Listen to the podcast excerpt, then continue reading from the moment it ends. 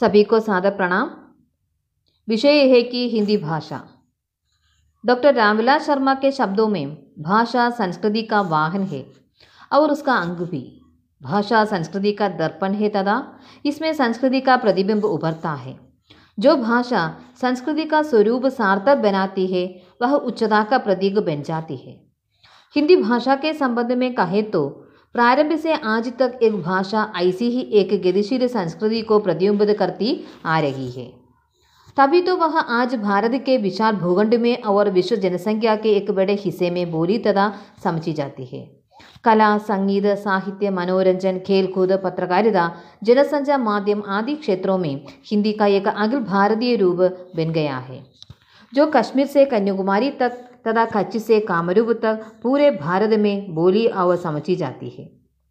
हिंदी भाषा ने संसार की कई भाषाओं के शब्दों को आत्मसात किया है। समय के साथ साथ शब्द भंडार व्याकरण, पदविन्यास, उच्चारण के एक मानवीकरण के और भी एक भाषा बढ़ती है। इसलिए ही सामाजिक व्यवहार की औपचारिक भाषा के रूप में मात्र राष्ट्र में ही नहीं, बल्कि अंतर्राष्ट्रीय जनजीवन में ही एक भाषा सार्वजनिक प्रतिष्ठा की अग्रणी है। हिंदी शब्द का संबंध संस्कृत शब्द सिंधु से माना जाता है। सिंधु सिंधु नदी को कहते थे और उसी आधार पर उनके आसपास की भूमि को सिंधु कहने लगे। एक सिंधु शब्द ईरानी में जाकर हिंदू, हिंदी और फिर हिंदू हो गया क्योंकि ईरान में सा का उच्चारण हा होता है। बाद में ईरानी धीरे धीरे भारत के अधिक भागों से परिचित होते गए और इस शब्द में अर्थ के अर्थ में विस्तार होता गया और हिंद शब्द पूरे भारत का वाजह हो गया।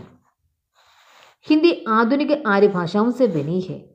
आर्य भाषा का प्राचीनतम रूप वैदिक संस्कृत है, जो साहित्य की परिनिष्ठित भाषा थी। वैदिक भाषा में ही वेद संहिता, उपनिषद, वेदांत आदि का सृजन हुआ है। उस समय वैदिक भाषा के साथ साथ भोजाल की भाषा, संस्कृत यानी लौकिक संस्कृत भी विद्यमान थी।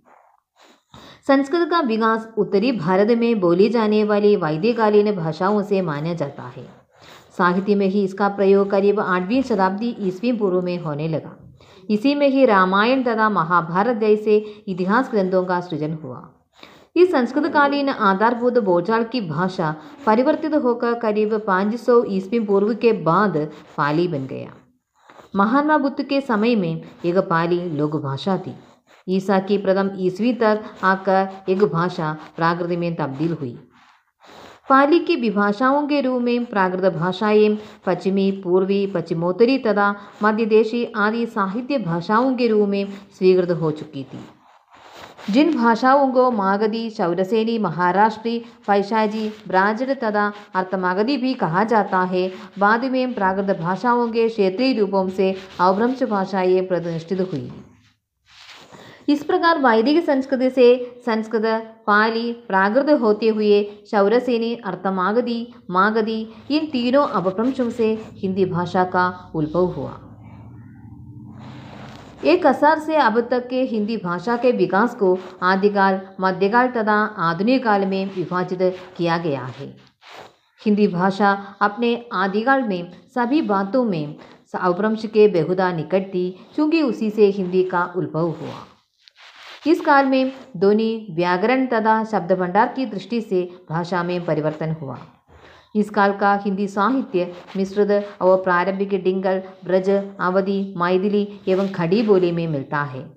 इस काल के प्रमुख कवि चंद्र, नरपति, नाल्ह, मुल्ला दाऊद, गोरखनाथ, विद्यापति आदि है।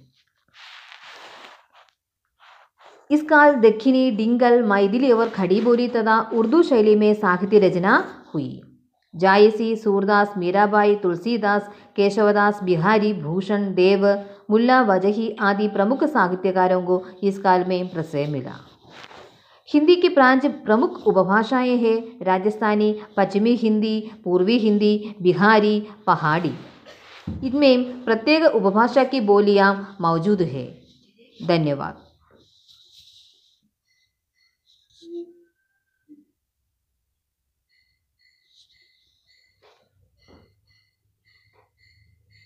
सभी को सादर प्रणाम। विषय है कि हिंदी भाषा। डॉक्टर रामविलास शर्मा के शब्दों में भाषा संस्कृति का वाहन है और उसका अंग भी। भाषा संस्कृति का दर्पण है तथा इसमें संस्कृति का प्रतिबिंब उभरता है। जो भाषा संस्कृति का स्वरूप सार्थक बनाती है, वह उच्चता का प्रतीक बन जाती है।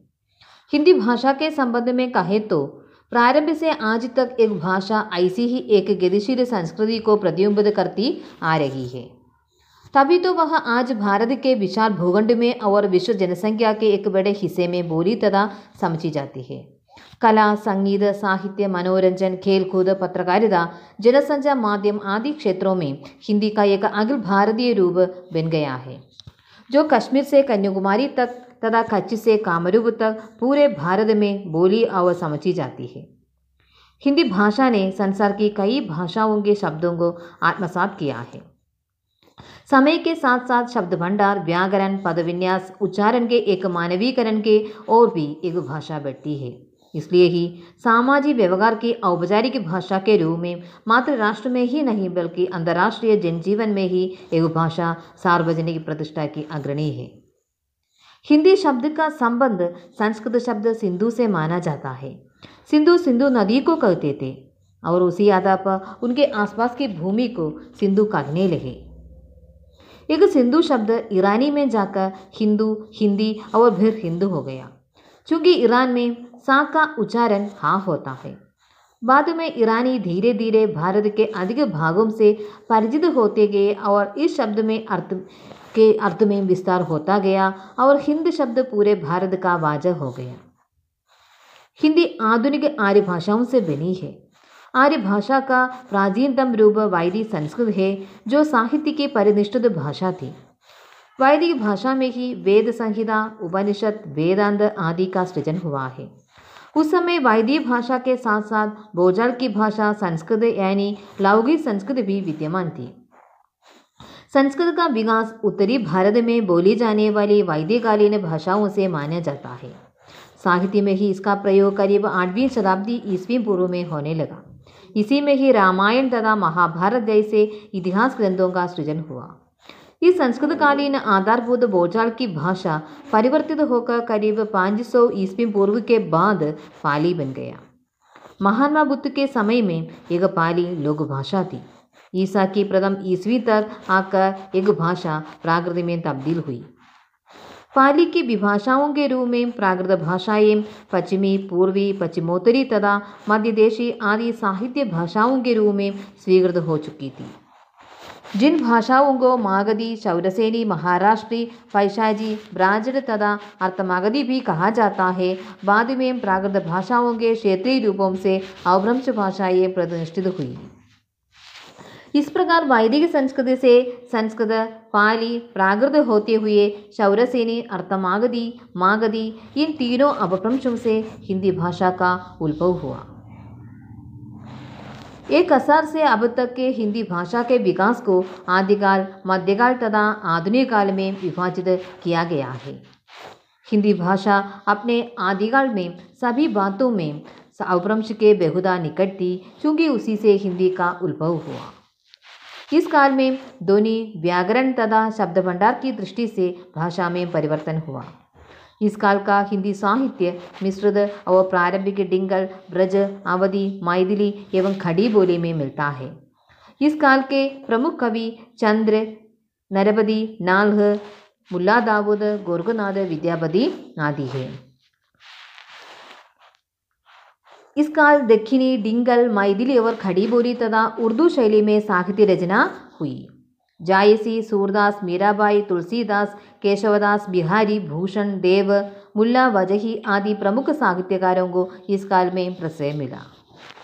हिंदी की प्रांत प्रमुख उपभाषाएँ हैं, राजस्थानी, पश्चिमी हिंदी, पूर्वी हिंदी, बिहारी, पहाड़ी। इनमें प्रत्येक उपभाषा की बोलियाँ मौजूद है। धन्यवाद।